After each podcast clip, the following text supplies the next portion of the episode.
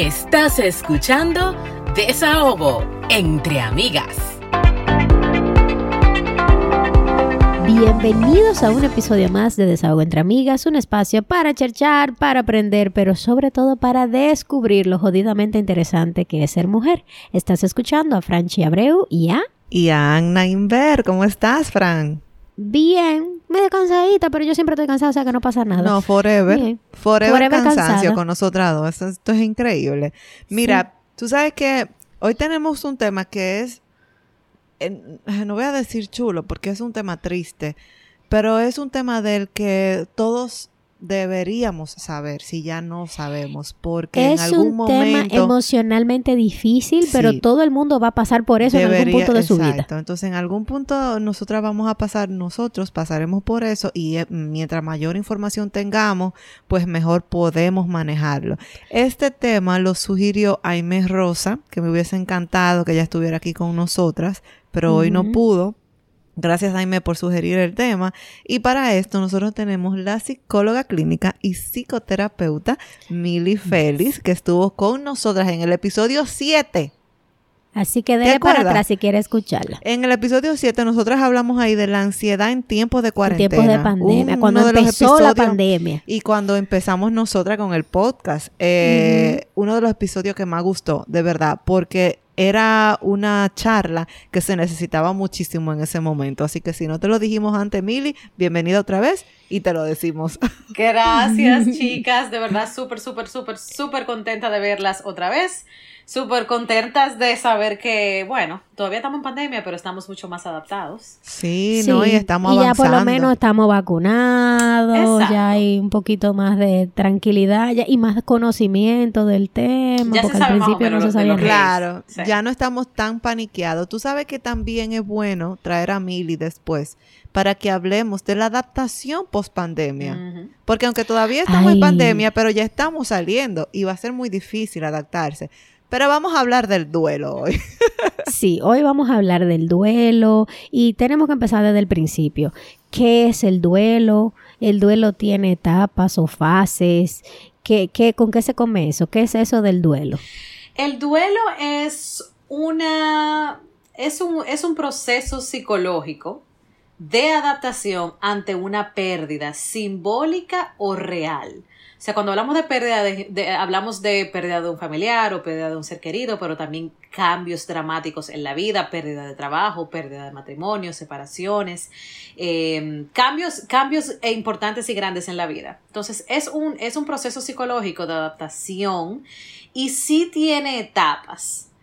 ¿Cuáles serían esas pérdidas? Eh, mencionaste real o, simbólicas. Cuéntame la diferencia. Y cuando hablamos de, pérdidas reales, como dije, una pérdida de un ser querido, una pérdida de, un matrimonio, una, una, pérdida de trabajo, esas son, esas son eh, eh, pérdidas tan, tangibles y reales. Y hay otras pérdidas simbólicas que se, dan, se van dando sobre todo en, en, en etapas importantes en la vida, como em, quedar embarazada, por ejemplo, hay una pérdida significativa de identidad.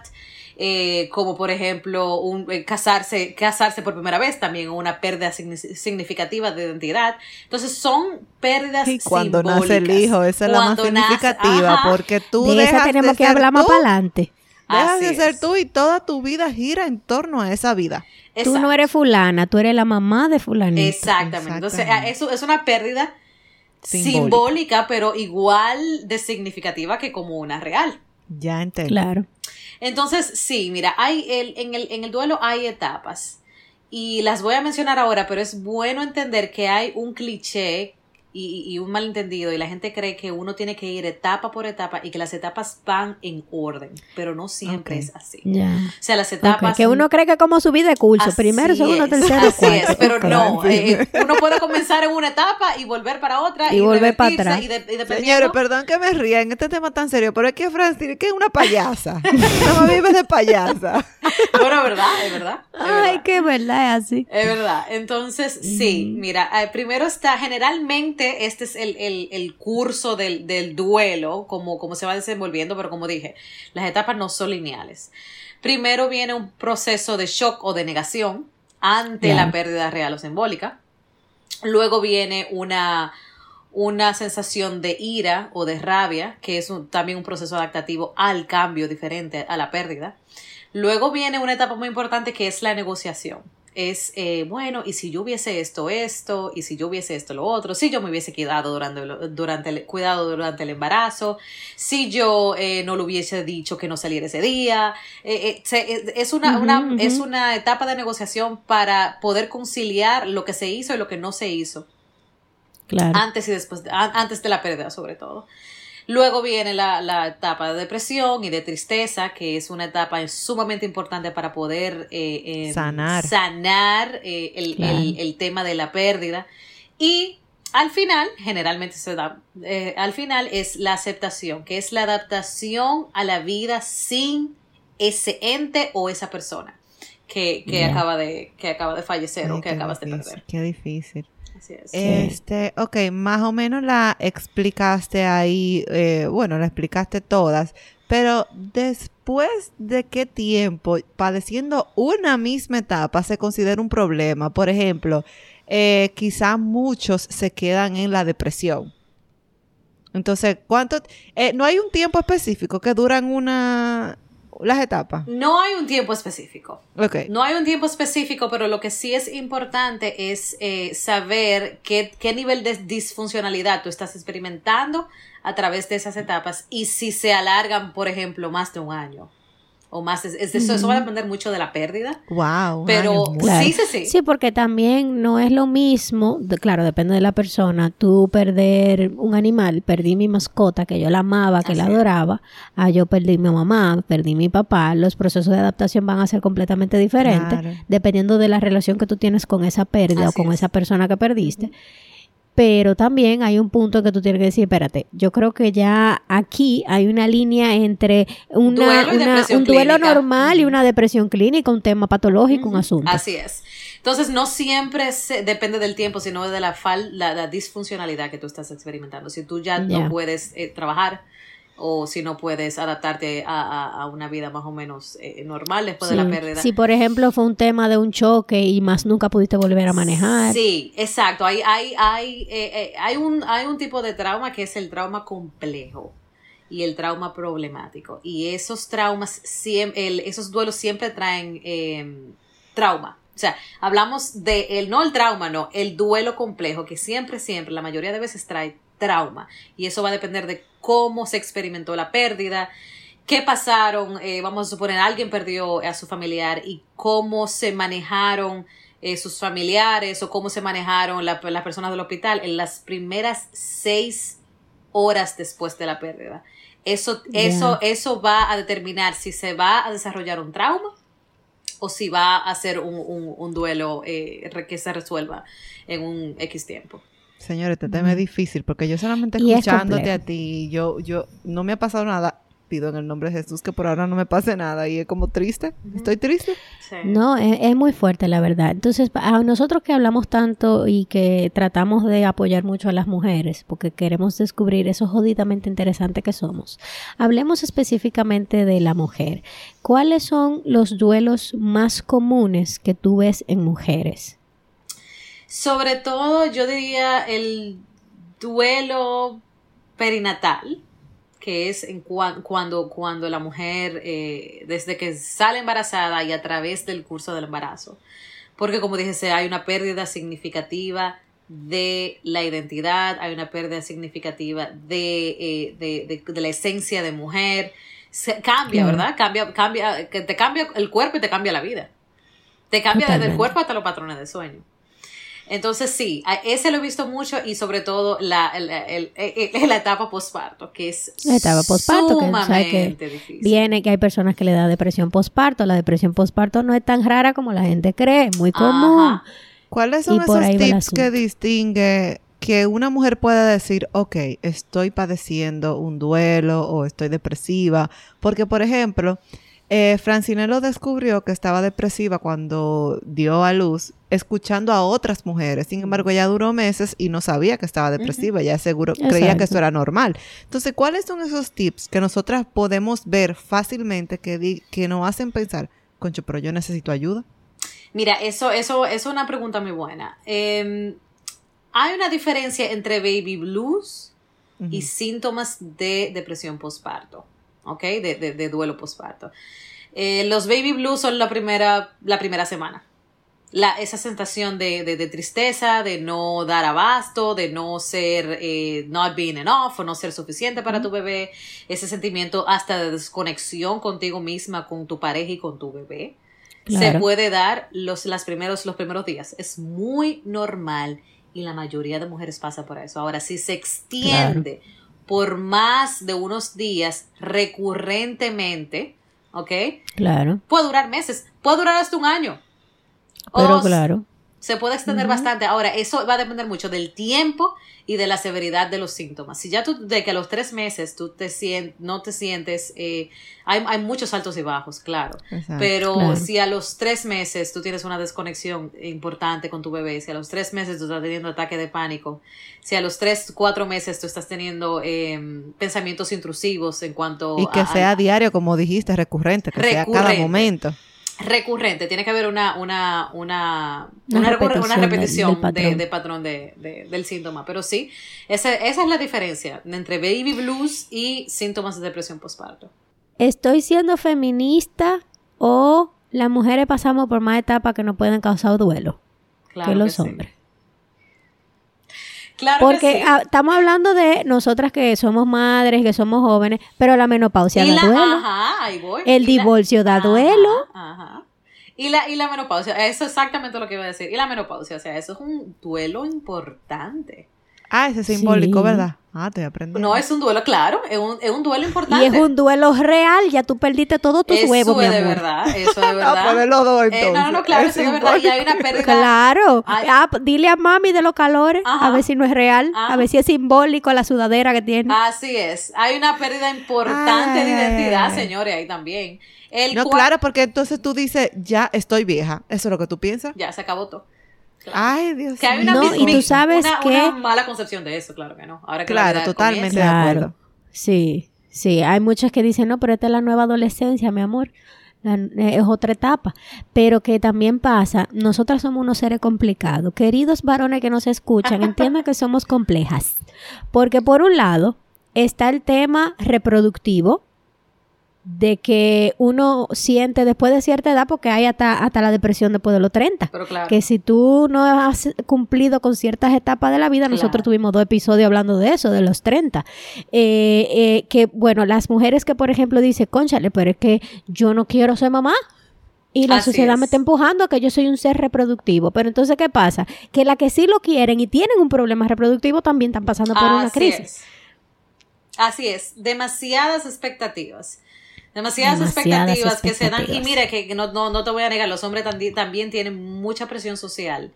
Claro, en otras áreas, pero sobre todo en las mujeres, el área, eh, de, eh, el área reproductiva es muy importante y es demasiado peso para, para, para, para, la, para las mujeres. y es como dice Fran, o sea, nosotros tenemos un constante duelo. Es por todo que hacemos una crisis. si parimos, si no parimos, si cumplimos 30, si cumplimos 40, si somos teenagers, somos el final siendo las adolescentes, si, si lo estoy viviendo yo con mi hija, que es una cosa que yo no te puedo ni explicar, para que lo sepan, porque siempre dicen, ay, que los chiquitos, que los chiquitos. No, ningún chiquito. Los chiquitos van a hacer lo que ustedes quieran normalmente. Ellos más de un berrinche no van a hacer. Los grandes se te imponen. Los niños grandes o adolescentes se te imponen. Entonces eso es un tema. Siempre estamos como que en un duelo constante. Entonces, en el caso de las mujeres, cuando tenemos hijos, ya hablamos de que hay un duelo muy específico sobre la maternidad eh, por los nuevos cuerpos. Porque perdemos ese cuerpo hot que teníamos, que algunos no lo teníamos tampoco. Tampoco ni tanto. Sí, mi amor, eh, no es que tú sea, mm, eh, pasaste de modelo de Victoria's Secret a hipopótamo, pero cuando tú ves un cuerpo completamente diferente al que tú estabas acostumbrada, con una talla diferente, claro. Eh, más las hormonas que están loquísimas en el posparto. Y es que, señor, el cuerpo de uno cambia de tal manera, porque mira, aunque yo tenga el mismo peso que tenía antes de tener a mis hijas, estoy más fofa o aguada, y eh, o sea, la piel como que me cuelga un poquito y ya tú no estás tight, ya tú no estás apretadita. No es el mismo cuerpo. claro. Eh, por ejemplo, los músculos que tú tenías antes tampoco los tienes. Tú eres, es mucho más grasa, eres más grasa que músculo. Y no sé, y de- de- por ende tú te ves como cuerpo de doña. Si tú no estás constantemente en el gimnasio y comiendo saludable, entonces, si bien es cierto que envejecer es normal, también es cierto que el cambio te choca. Claro que te choca y sobre y sobre todo te choca más también por el tema de que la sociedad, em, vamos a decir, Tiene un estereotipo tiene de un cómo estereotipo debería importante, ser. claro, e Claro. idolatra el cuerpo de la mujer cuando está embarazada Así y mismo. también lo odia cuando está de posparto. Exactamente. O sea, Porque que- si te mismo dicen- porque si te- exacto, que, que, tú, que, que, que tú, que tú muestras en las fotos, en las fotos y todo el mundo, qué bello, qué bello, qué bello, es el mismo vientre que con estrías y con flacidez la gente odia. Y es Exacto. muy, muy, muy difícil. Y Mira, bueno tú que ahora mismo subiste está un un meme, poquito. o no un meme, un, un post que decía, la gente espera que tú tengas hijos, pero no espera que tú tengas el cuerpo de una mujer Así que tú hijos. Así Exactamente. es. Entonces, como, como dijo Mili, te molestan por un lado porque no tienes hijos y después cuando lo tienen te molestan por el otro. Así es. Óyeme, esforzar que vamos. Así es. Vamos como caña para el Entonces, ingenio. po- tú cuando supiste. nosotros tengamos ese problema de que ah, perdimos el cuerpo, hay algunas herramientas que nosotros podemos utilizar para sentirnos mejor, para superar ese duelo. O para apoyar tips. a alguien que tú sabes que lo está padeciendo. Lo primero que para, para apoyar a alguien que está padeciendo un, un duelo de, de- simbólico de ese tipo es hacer cero comentario sobre el cuerpo. Gracias. No Nada. hay que hacer comentarios sobre el cuerpo de nadie. O sea, tú no, tú no, tú, tú no vas por la vida haciendo comentarios del trabajo de nadie. Entonces, ¿por qué del Ah. cuerpo? ¿Verdad? Ay, me Exacto. acuerdo, me acuerdo una vez yo así toda gorda, acabada de parir, me quería comer algo y alguien me dijo, ¿y tú te vas a comer eso? Y yo, Ajá, así es. Ay, Dios mío, qué martillazo. Así es, Ay, así sí, es. yo sé que no me lo dicen por mal o que o como que yo estaba tan gorda y nunca me habían visto así, pero eso es algo como que me marcó, como que se me ha quedado ahí. Eso me hizo no. me sentí tan mal y yo con tanto deseo de comerme eso, al final no me lo Y ya no te lo pudiste comer. Y uno recién parido y con tanta Y situación. con tanta hambre y seguro amamantando y con una culpa grandísima. Entonces, Y lo, lo, lo primero es no hacer ningún tipo de comentario sobre el tema No, de- claro que de- no. del cuerpo de la mujer posparto. Y lo segundo es recordarle a la mujer lo increíble que es ese cuerpo, porque Claro. formó y dio vida y todavía ese cuerpo seguro está eh, creando vida y amamantando, por ejemplo, y ese cuerpo es la que la sostiene y sostiene a su bebé para que ella pueda criar a su bebé. ¿Y cómo Entonces es el importante.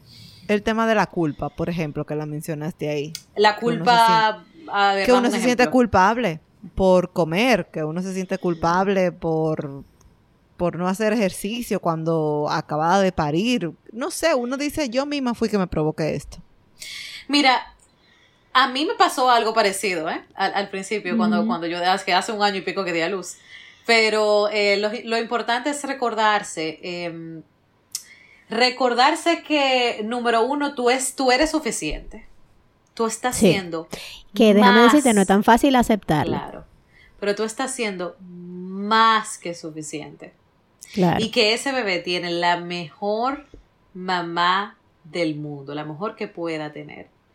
Y número tres, si tú, eh, si tu mejor amiga o alguien que tú adoras y quieres y amas con locura estuviese pasando por ahí, estuviese ¿Qué tú pasando por esa culpa y por ese remordimiento y por ese autoflagelamiento, porque es una, es una, es un autocastigo. Es que uno Claro. es ¿Qué duro tú le con uno dirías? mismo. ¿Qué tú le dirías? ¿Cómo tú Mira, actuarías? sí, eso, eso es una Y buena eso es forma una, de es, una forma de autocompasión. Es, es, Ay, es, qué bueno. es tener y crear y fomentar la autocompasión, que es muy importante. Eso es así. Sí, que como dice Fran, somos demasiado duras con Demasiado. nosotras mismas y en Somos tiempos tan difíciles. Ya lo Demasiado. ¿Qué podemos hacer eh, con respecto a ya un duelo físico, o sea, de la muerte familiar? ¿Qué podemos hacer nosotros, por ejemplo, para superarlo? ¿O eso se supera? Con Se, una pérdida se acuerde- se como- aprende a vivir. Acuérdate que el, el duelo es un proceso, que lo que quiere al final del día es crear la habilidad de adaptarse sin esa persona. Entonces, no hay una clave específica para superar un duelo. ¿okay? Claro. Lo que sí es, eh, lo que se hace en terapia, por ejemplo, es primero em, hacer un balance entre tareas de duelo, quiere decir llorar, recordar a la persona que perdiste, em, tener algún tipo de conexión a través de, a través de tus memorias con esa persona que perdiste y hacer tareas reestructurativas, que quiere decir tareas para tú adaptarte a la vida sin esa persona. Sea, buscar una forma de, de honrar a esa persona. Cómo esa persona va a vivir a través de ti ya esa persona no está en un plano físico, pero cómo esa persona va a vivir a través de ti. Por ejemplo, yo tengo una paciente que perdió a su mamá de forma muy repentina y ella todavía, em, ella, ella por ejemplo se siente culpable porque pasa un día y ella se le olvida que su mamá murió. O sea, que ella no, no, no piensa en eso y, y, y, tiene un buen día. Entonces, ese buen día trae mucha culpa porque ella siente pero que eso es bueno, ¿no? Bueno, pero no todo el mundo ah, lo pero que lo que pasa es que uno no quiere olvidar a esa persona. Exacto, entonces eso, eso, da mucho miedo porque el olvidarla quiere decir que se, se, esfuma de tu memoria. Y mucha gente que está pasando por un, por un duelo específico se trata de no tener buenos días porque no quiere, ¿Sí? no, no, puede, no quiere soltar y no quiere soltar la memoria de esa persona. Entonces lo que hacemos en terapia como una forma de tareas reestructurativas es honrar a esa persona. ¿Qué le gustaba a tu mamá? Le encantaba la pintura. Ok, pinta. ¿Qué le gustaba a tu mamá? Le encantaba hacer chistes. Ok, haz chistes. Y esa persona, y esa, esa, esa, tu mamá va a vivir a través de ti y va a seguir impactando a otros a través de tus acciones. Esa herramienta ayudaría mucho a las personas que han perdido familiares por COVID, porque tú sabes que ahora con el tema de que tú pierdes con COVID, se añade, aparte de tu dolor, de que el proceso de velar a la persona natural o cultural que se hacía normal ya no se puede hacer. Entonces hay muchas personas que no se pudieron despedir de esas personas porque murieron de COVID, hay mucha restricción de salud, no pudimos hacerle su vela, su nueve días, no sé qué, lo que tú hagas en tu religión. Sí. Mira, yo estoy viendo algunos pacientes con duelos complejos y complicados por esa misma razón, porque no pudieron despedirse porque viven en otro país y no pudieron viajar. Tengo dos o tres o cuatro pacientes con la misma problemática. y lo que estamos trabajando es, número uno, eso, honrar a esa persona a través de las acciones que tú hagas que te acuerden a esa persona. Uno. Y dos, hacer, eh, y es sumamente importante, un ritual simbólico de despedida, aunque sea de lejos. Tú puedes ir a un parque, escribir una carta, ponerla en el río o en el lago y dejarla ir. Tú puedes sembrar un árbol en nombre de persona. puedes sembrar un árbol, tú puedes llenar un, un, un, globo de helio y hacer una y hacer una, una, una, oración o mandarle un mensaje y dejarlo ir, pero es sumamente importante esos rituales de despedida para que un duelo no se vuelva muy complejo. Pero eso, eso está buenísimo. Sí, porque es que uno no, no se puede despedir de esas personas que están al otro lado del país tiene que ser súper incómodo. Entonces, eso podríamos hacer porque Frank te preguntó desde la base de uno ayudar al familiar, pero para uno superarlo uno también eso sería lo, Buenísimo, claro. Claro. Es que, es que, es, que se debe de, se debe de haber, debe de haber un, un, un, un ritual de despedida. Si no, la, la pérdida se vuelve, se, se, se, la persona se llena de un sentimiento de irrealidad.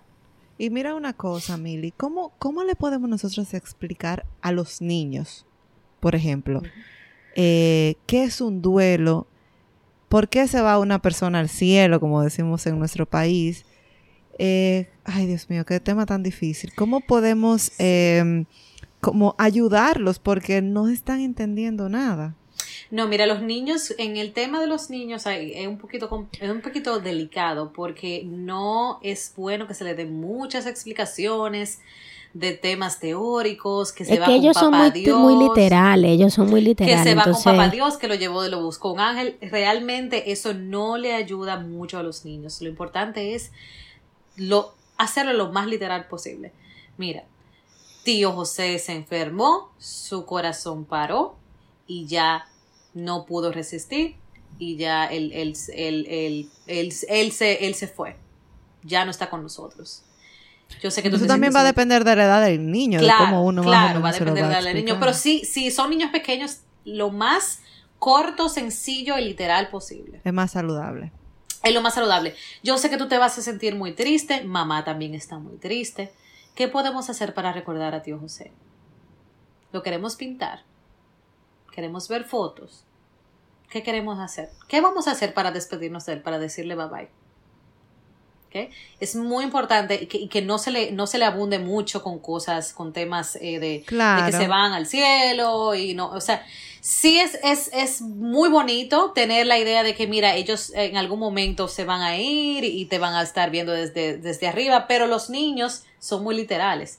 O sea, yo he tenido pacienticos que se, que se ponen a mirar para arriba. Dice, eh, mami, eh, ¿y cuándo viene tío José? ¿Cuándo baja?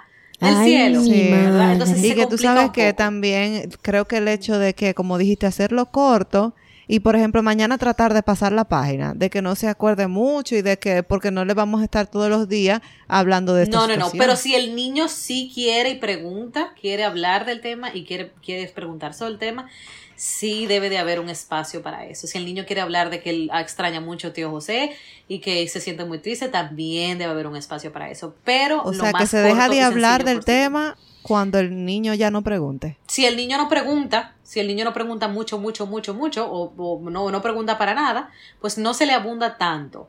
Ok. Pero hay que estar Yeah. ojo porque los niños, eh, eh, em, los niños sí expresan las emociones diferentes. Un niño que está haciendo mucha rabieta, un niño que no, que no quiere socializar mucho eh, con otros, que no quiere jugar. Bueno, entonces tú exploras esas emociones, exploras y preguntas.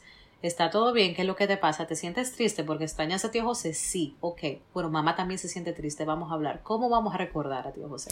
Eso es una cosa que te iba a preguntar. Yo sé que es un tema mucho más complejo con el tema de los niños, pero uno que se crió en una generación adultocentrista, que los muchachos, eh, eso es, olvídate que a ti no te pasa nada. Eh, ¿qué, qué duelo puede tener un carajito que no tiene responsabilidades? Claro. Entonces, uno que viene de, de esa crianza, pero uno no quiere repetir esos patrones, ¿cómo uno puede identificar que el niño o qué etapas normales de la vida de un niño causan un duelo, que uno lo puede identificar y pueda tener herramientas para apoyarlo? Porque hay veces que uno dice, este muchacho que es lo que tanto fuñe, que no, que no tiene nada de qué quejarse. Ah, de repente tiene un duelo y uno no lo sabe. Y uno no sabe. Exacto, un cambio. Y mira, mira, es muy, muy, yo he visto, yo he visto mucho eso en terapias, niños que pasan de, de elementary to high school, to house- high school Ajá. o la secundaria. Sumamente difícil. Sumamente difícil, un, un duelo muy importante. Niños, por ejemplo, que tú lo cambias, que han pasado mucho tiempo en un daycare específico y lo cambias de otro daycare, también tú vas a un, un tema con, Sí, que, comportamiento que hasta diferente. echan para atrás, que si ya iban al baño solo, Oye. vuelven para los Así es, así es. Hacen regresiones psicológicas, que es eh, el mismo tema que tú, que tú presentaste. Se comportan eh, de, de- como un niño menor, Más más, menor, pequeño, porque entran en una angustia y un malestar psicológico y una forma de protegerse de esa angustia y de que mamá esté ahí para, para calmar es volviéndose un poquito más chiquitos. O sea, son, son mecanismos de defensa inconsciente de los niños y Ya. eso se va a ver mucho en niños que, han, que, que están, ah, que están atravesando un duelo simbólico o real. Pues gracias por compartirlo, porque realmente a veces vemos a nuestros niños tristes y sabemos que el niño pasó por ese cambio de daycare o por ese cambio de elementary a high school y no, bueno, de, ¿cómo que se dice aquí? Middle school. Middle school, middle school. Pero No, entonces uno middle no sabe, uno, s- uno no, No le da no- importancia a ese cambio. Como que el hecho de que tú me lo hayas dicho a mí, mira, tu hija que sale de octavo y va para primero del bachillerato, puede que pase un duelo.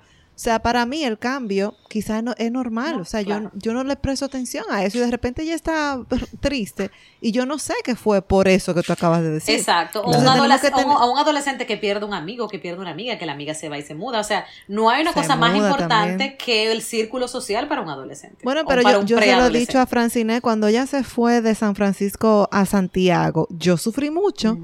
Dios Sí, mío, pero yo nosotros escribía- tenemos como 20, Como 20 y algo. años. Oye, mira, que pienso en eso y se me aguan los ojos porque yo sufrí es eso. Cuando ella se fue, yo lo sufrí. Yo escribía cartas Sí. llorando, Ay, ay. te extraño, te extraño. Porque mira, y, y yo no sabía que yo tenía un duelo. Así es. Sí, Ay, claro. Ah, eso yo la quiero un ching. A eso Ay, veo. Mira que hasta me secuestraste y me tiene aquí. Eso es así, eso es así. Entonces, eh, hay que, hay que, ¿cómo uno pudiera? Bueno, ya uno sabe que si están pasando por una etapa de cambio, dígase, vas a cambiar de curso, lo cambiaste de escuela, va a tener un hermanito, Ah, hermanita. sumamente, ese sí se me pasó sumamente importante. Va a tener un hermanito, una hermanita. Eso es una pérdida Eh. enorme de identidad. O sea, el niño ya se tiene que volver un niño, un hermano, una, una hermana mayor. Un que ya el mayor, egocentrismo tiene que pasar, Así pasar la página. Ya no Ya tú no eres el príncipe ni princesa, ya tú vas a tener otro. Y por e- ahí es que vienen los cuentos de que tú supiste que tu prima te iba a dar un trompón cuando tú naciste. Mismo. Y eso, y es muy importante saber y, y saber identificar cuáles son esas señales de que el niño está atravesando por un duelo importante y dedicarle tiempo separado del hermanito o la hermanita. O sea, tiempo Ah, individual sí. a cada niño. Individual a cada niño. No es de que vamos tú y con tu hermanita, tú y yo con tu hermanito, vamos a jugar esto, los dos, los tres no. O sea, es tiempo individual y de calidad. Como tú y yo hacíamos antes de que tu hermanito existiera. Exactamente. Mira, y hay Mm. señales. Y te cuento esto muy eh, funny que le pasó a mi hermana que está embarazada. Ella va a dar a luz Dios mediante en octubre. Y ella estaba grabando un videíto con la barriga que se le estaba moviendo. Y ella estaba llamando a su hija, eh, Dana, ven, ven a ver a tu hermanito moviéndose, ven a ver a tu hermanito. Y todo eso está grabado. Y cuando la niña llega donde, donde la barriga, en vez de decir, ay, qué lindo, no sé qué, lo que hace es que le da un trompón a la barriga. Ay, Ay, le ay, da. Eso es celos. Pero una niña que no tiene ni cuatro años. Ajá. Es que los niños, Entonces- eh, imagínate, tienen, tienen menos de cuatro, o sea, los Exacto. niños no tienen... Entonces me dice mi hermana, tú supiste que desde que este muchacho salga, es separado que lo voy a tener. O sea, es no separado, bajo vigilancia total Sí, así con es. esa Sí. niña, porque esa niña fácil que puede darle un mal golpe al niño. Porque no sabe. No sabe. Lo que, y- lo que están Sí. es celoso porque tú me estás quitando a mi mamá. O sea, el tiempo que mi mamá pasó conmigo todos estos años, tú vienes a interrumpírmelo. Así es. Y es y un, un trabajo importante que hay que hacer de adaptación con los niños también. Exacto. ¿Hay algún Entonces- libro que nos pueda apoyar para uno aprender sobre los duelos y la crianza y eso? Hay uno que se llama, es de Lindsay Gibson. Bueno, incluso, no, ni siquiera ese de Lindsay Gibson. Hay uno que es más adaptado al español, que es de Jorge Bucay. Y se llama El Camino de las Lágrimas. Y habla de, duelos en general, no necesariamente de duelos en crianza, pero duelos en general. Y ese sí está, ese está mucho más adaptado a, al español. A nuestro idioma, claro. Este sí, porque él, él es argentino. Entonces, ay, Dios mío, ¿qué te iba a decir? Ajá, que además de hacer un ritual para, básicamente, para sanar ese duelo, como que es parte del proceso, ¿cuáles otras actividades recomiendas tú que haga una persona que esté pa- padeciendo un duelo? Mira, como dije, es, debe ser un balance entre tareas de duelo, recordar a la persona que, que, ha, que, ha, que ha fallecido, recordar a, la persona que, que ya no está contigo, recordar tiempos en, el, en, el- en los que tú, los cuales tú perdiste, si es una, una, pérdida, una pérdida de duelo simbólica, eh, pero también hacer trabajos de, tare- de tareas y trabajos de reestructuración. Y como dije, ¿cómo se hacen esos, esa- esas, esas, traba- esas tareas de reestructuración? Bueno, honrar al ser querido, de cómo era. Si a esa persona le gustaba hacer muchos chistes, Echa quizá, cuento. quizá métete en un stand-up comedy. Por, por un, por un, por un X periodo de tiempo. Si a esa persona le gustaba pintar, quizás pinta por un periodo de tiempo. Si a esa persona le gustaba ayudar, Y- y- quizás y, si se da el caso que esas cosas te pongan más triste. Ejemplo. Deberían, sí. Ok. Deberían. Es que ese es otro tema también. Nosotros, eh, que estaba escuchando, de hecho, una, no sé si argentina o ecuatoriana, que hace como eh, charlas sobre el tema de lo que socialmente, las emociones que socialmente son aceptadas y las que no. Llorar está mal, tú no puedes llorar, pero la ira, estar quillado, sí está bien. Ajá. Entonces, la gente que lo que quiere es llorar porque se siente triste, como la gente de una vez dice, ay, no, ¿por qué No, tú no, lloras? No llores. Entonces vamos a hacer ira. Entonces son gente iracunda que lo que es. quieren es llorar y sacar ese dolor. Ay, hombre, sí. Así es. Porque Entonces sí en la sociedad no, que, no queremos, no queremos llorar. sí No queremos gente ñoña. Exactamente. eh, ay, Esas tareas sí deberían ponerte triste, sí deberían remover emociones. Y solamente así tú llevas- vas a llegar a un punto en el que ya tú no sientas esa tristeza, sino que sientas un nivel de aceptación y que sientas que esa persona que, que tú tuviste antes, que fue tan importante en tu vida, todavía vive en ti y vive a través de tus acciones. Entonces sí, debería de traerte algún tipo de, de- de- de emoción De negativa, claro que sí. Y va a llegar un punto en la, en la cual no te vas a sentir tan triste. Y eso es una etapa, ya comienza, ahí comienza la etapa de la aceptación y, la, y de la adaptación a la pérdida. Ay, qué bueno, gracias, Qué bueno. Mili. Me, me encantó así. que me, aclara- me aclararas tantas cosas y a los oyentes también. Bueno, señor, y hemos llegado así rapidito al desahogo. Desahogo de la semana. Ay, voy a empezar yo. Dele. Sucede que hace un tiempito, este, que eso es un tema muy bueno para hablarlo también. Yo publiqué un post de que estoy envejeciendo y que bueno, y agradezco cada parte de mi cuerpo y cómo se me ve la cara y todo. Y el sábado también, que tenía algunas personas aquí, una amiga mía hace un comentario, señores, ¿cuál es el problema que tienen las mujeres porque somos nosotras más que los hombres, aunque hay dos o tres, ¿verdad? Porque en su excepción a la regla siempre la hay, de envejecer. ¿Cuál es el problema? Es algo tan natural, Ajá. es algo que deberíamos Que todo el mundo va a pasar por eso si tiene dicha. eh, Si si tiene tiene, dicha, dicha, si tiene porque esa es otra cosa. Yo siempre decía desde que estaba joven, cuando yo tenga 50 años lo voy a gritar por todos los vientos, porque ojalá yo, que Dios me dé la oportunidad de yo llegar a los 50 años. Así es. Y yo te voy a decir una cosa, a veces unos tienen envidia por esa juventud, pero señor, Ay, no, usted ay, no, fue ay, no, ay, joven, no. usted fue joven y esa joven va a ser vieja y eso, eso es un tema de nunca acabar, o sea que no hay nada que envidiar. Tú sabes lo chulo que es no preocuparme porque tengo que irme para una discoteca para complacer el grupo de que si yo que ¿Sabes lo bueno que dormí? Eso es cierto. me encanta mi vida de no- vieja aburrida. No, no, no. Y Yo no me mira, y mira, ya, ya uno no puede. O sea, ya uno no puede. Y eso oh, eh, otro duelo, pero bueno. Ya para mí, para mí no es duelo realmente. Yo estoy muy contenta con eso. Pero ya uno no puede, señores. Nos he dado dos tragos antes. Y Ay, no podía muchacha. seguir. Y ahora son Ay, tres días de no, no, no, no, no. recuperación Tú en te cama. pasabas el día comiendo disparate. Comiendo y bebiendo. Andando bebiendo, te amanecía bebiendo y en la gozadera. El otro día a las 8 de la mañana estaba fresca, como una como lechuga. una lechuga. Y Ahora, ahora pasan no de las 11 de la noche, ya tú estás grave. Grave, y tú sabes ¿no? que me he dado cuenta, el comer y beber, o sea, es que no puedo. No puedo, quizá un trago y más de ahí no paso, pero de que comiendo y bebiendo al mismo tiempo, no puedo, no puedo. Pero antes yo lo hacía de lo más normal. Pero sí, señores, yo le exhorto a que abracen su el paso de la vida, abracen su no voy a decir vejez porque no estoy vieja, pero abracen el ritmo de la vida. Tampoco le voy a decir que no se cuide. Claro, uno quiere estar bonita, uno se pone su cremita en la cara, uno hace ejercicio y todo eso, pero es para allá que vamos. Déjese de estar de ridículo poniéndose 70 mil vainas en la cara y que al final del día usted parezca un travesti. La misma Courtney Cox, no sé si así que se pronuncia su nombre, pero Mónica Sí. de Friends, ella se obsesionó con la juventud, se hizo muchísimos procedimientos en la cara y hoy en día se arrepiente de todo lo que se ha hecho. Y se Porque soltó en banda también. Y soltó eso, porque es que usted termina mal. Que te haga un arreglito, un botico aquí, ok, perfecto. Aquí en la linita, perfecto. Pero que después te transformes entera para que vayas en contra de, de la vejez, te ves mal, de verdad.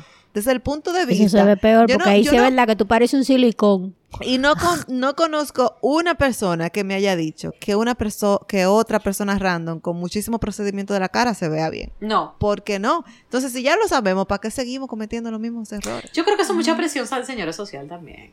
También, O sea, claro, uno no creció con la. Cosmopolitan. Sí. Ay, pero claro. Y con la revista Mi Tú amor. y no sé qué, y no sé cuándo. Pero Y, bueno. y pues con los pósters de Britney Spears y los Battery Boy en, el- en el, Ajá. en el coso, viendo su cuerpazo, ya sí, tú es sabes. un tema de que uno crece y le y es un tema cultural, de crianza, de costumbre. Eso va. De aquí a que nosotros nos olvidemos de eso, va- tienen que pasar muchos años. Ujú. Cuéntenme ustedes. Bueno, yo aquí voy a abrir una consulta gratuita con ella. Dale. Para que ella me explique si es duelo o, es, o no es duelo. A ver. Mi niña es un ser hermoso, precioso. Parece una muñeca, la amo, la Una adoro. muñequita. La cosa más bella, más linda. La sonrisa de ella yo me mata, me Los derrite. ojos. Pero rinde Ajá. como tres carajitos que se han bebido energy drinks, así. ¡guau! Mm. Y eso, me, lo primero que yo digo es que no vuelvo a París. Entonces, no vuelvo a pasar por este, este relajo. Trece meses sin dormir. eh, eh, no. ¿Eso es duelo? ¿O eso es realidad? No, yo creo que eso es realidad. Ah, ok. Yo creo que eso es realidad. Pues Porque tú, pues no, la- no- tú- no estoy mal. tú no eres ni la primera ni la única que piensa así. ¿Y por qué, y por qué está mal querer, querer cerrar la fábrica ya con uno?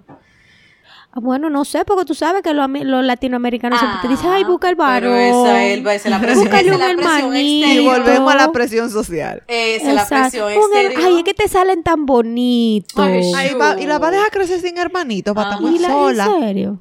Va a estar muy sola Mi ella. esposo es hijo único y, te- y, ten- y tuvo más actividades que y el te día. entero. Exactamente. No, no, no, no. No, no. se ha muerto, ¿verdad? ¿Te Mira, hay que saber di- discernir de tu deseo interior y de la presión exterior. Claro. Eso Wow. quedó bonito no, eso, no, no, un huevo, un huevo que se rompe de afuera para adentro no tiene ninguna vida. Un huevo que se rompe de adentro para afuera sale, sale vida de ahí. Sale algo bonito. Entonces, entonces siempre, siempre, siempre mira, eh, eh, mira hacia, de- hacia adentro y piensa si eso es un deseo Claro. que realmente tú tienes, si tienes miedo porque es difícil y, y es cansón, o si es una presión exterior. Esa, esa, esa es la pregunta. Óyeme. Esa, mejor, esa es la mejor respuesta. Porque yo veo a Mela ayer, bella y una muñeca. Pero eso no me da deseo de otro, ¿eh? Oíste, 150 ahí por tu respuestica. No, que, que son caros ella, aprovechate, aprovechate.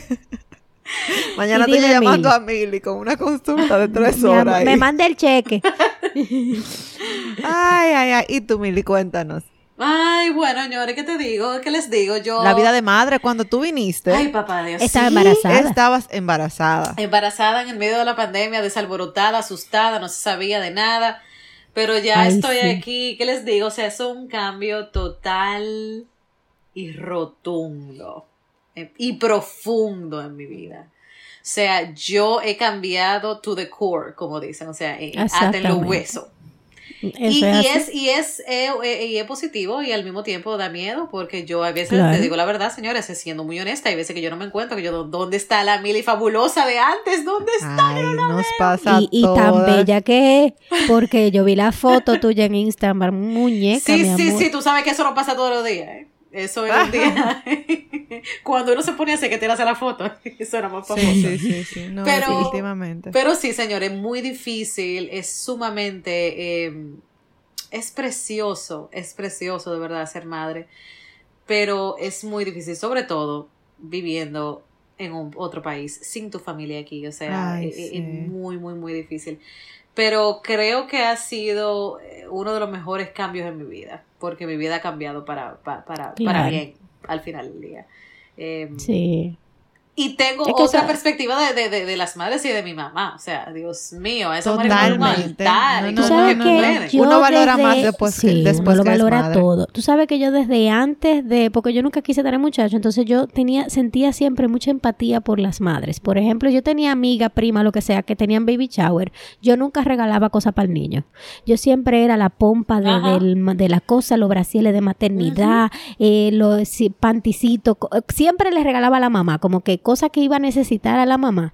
Y por ejemplo, mi prima me llamaba a ver si me decía, y yo iba y la visitaba, dime cómo tú estás, en qué te ayudo, qué hago, porque siempre me sentía como que muy del lado de la mamá, como que el carajito me valía Ah. dos par de cuatro. no, y que sí, tú sabes que el bonito, muchachito no. le va a faltar nada, porque es que uno se desvive a tal punto que No. no le va a faltar nada. Quien le va a faltar es a la madre que Sí. no está en uno. Que no está en, no, o sea, claro, es que, es que, es que tú, ya tú pasas a segundo plano. Todo el mundo con la barriga, que linda, que mami, que, que no sé qué, que no sé cuánto, que Sí. precioso, que, que te ayudo, que no te sientes así, ven que yo te cocino.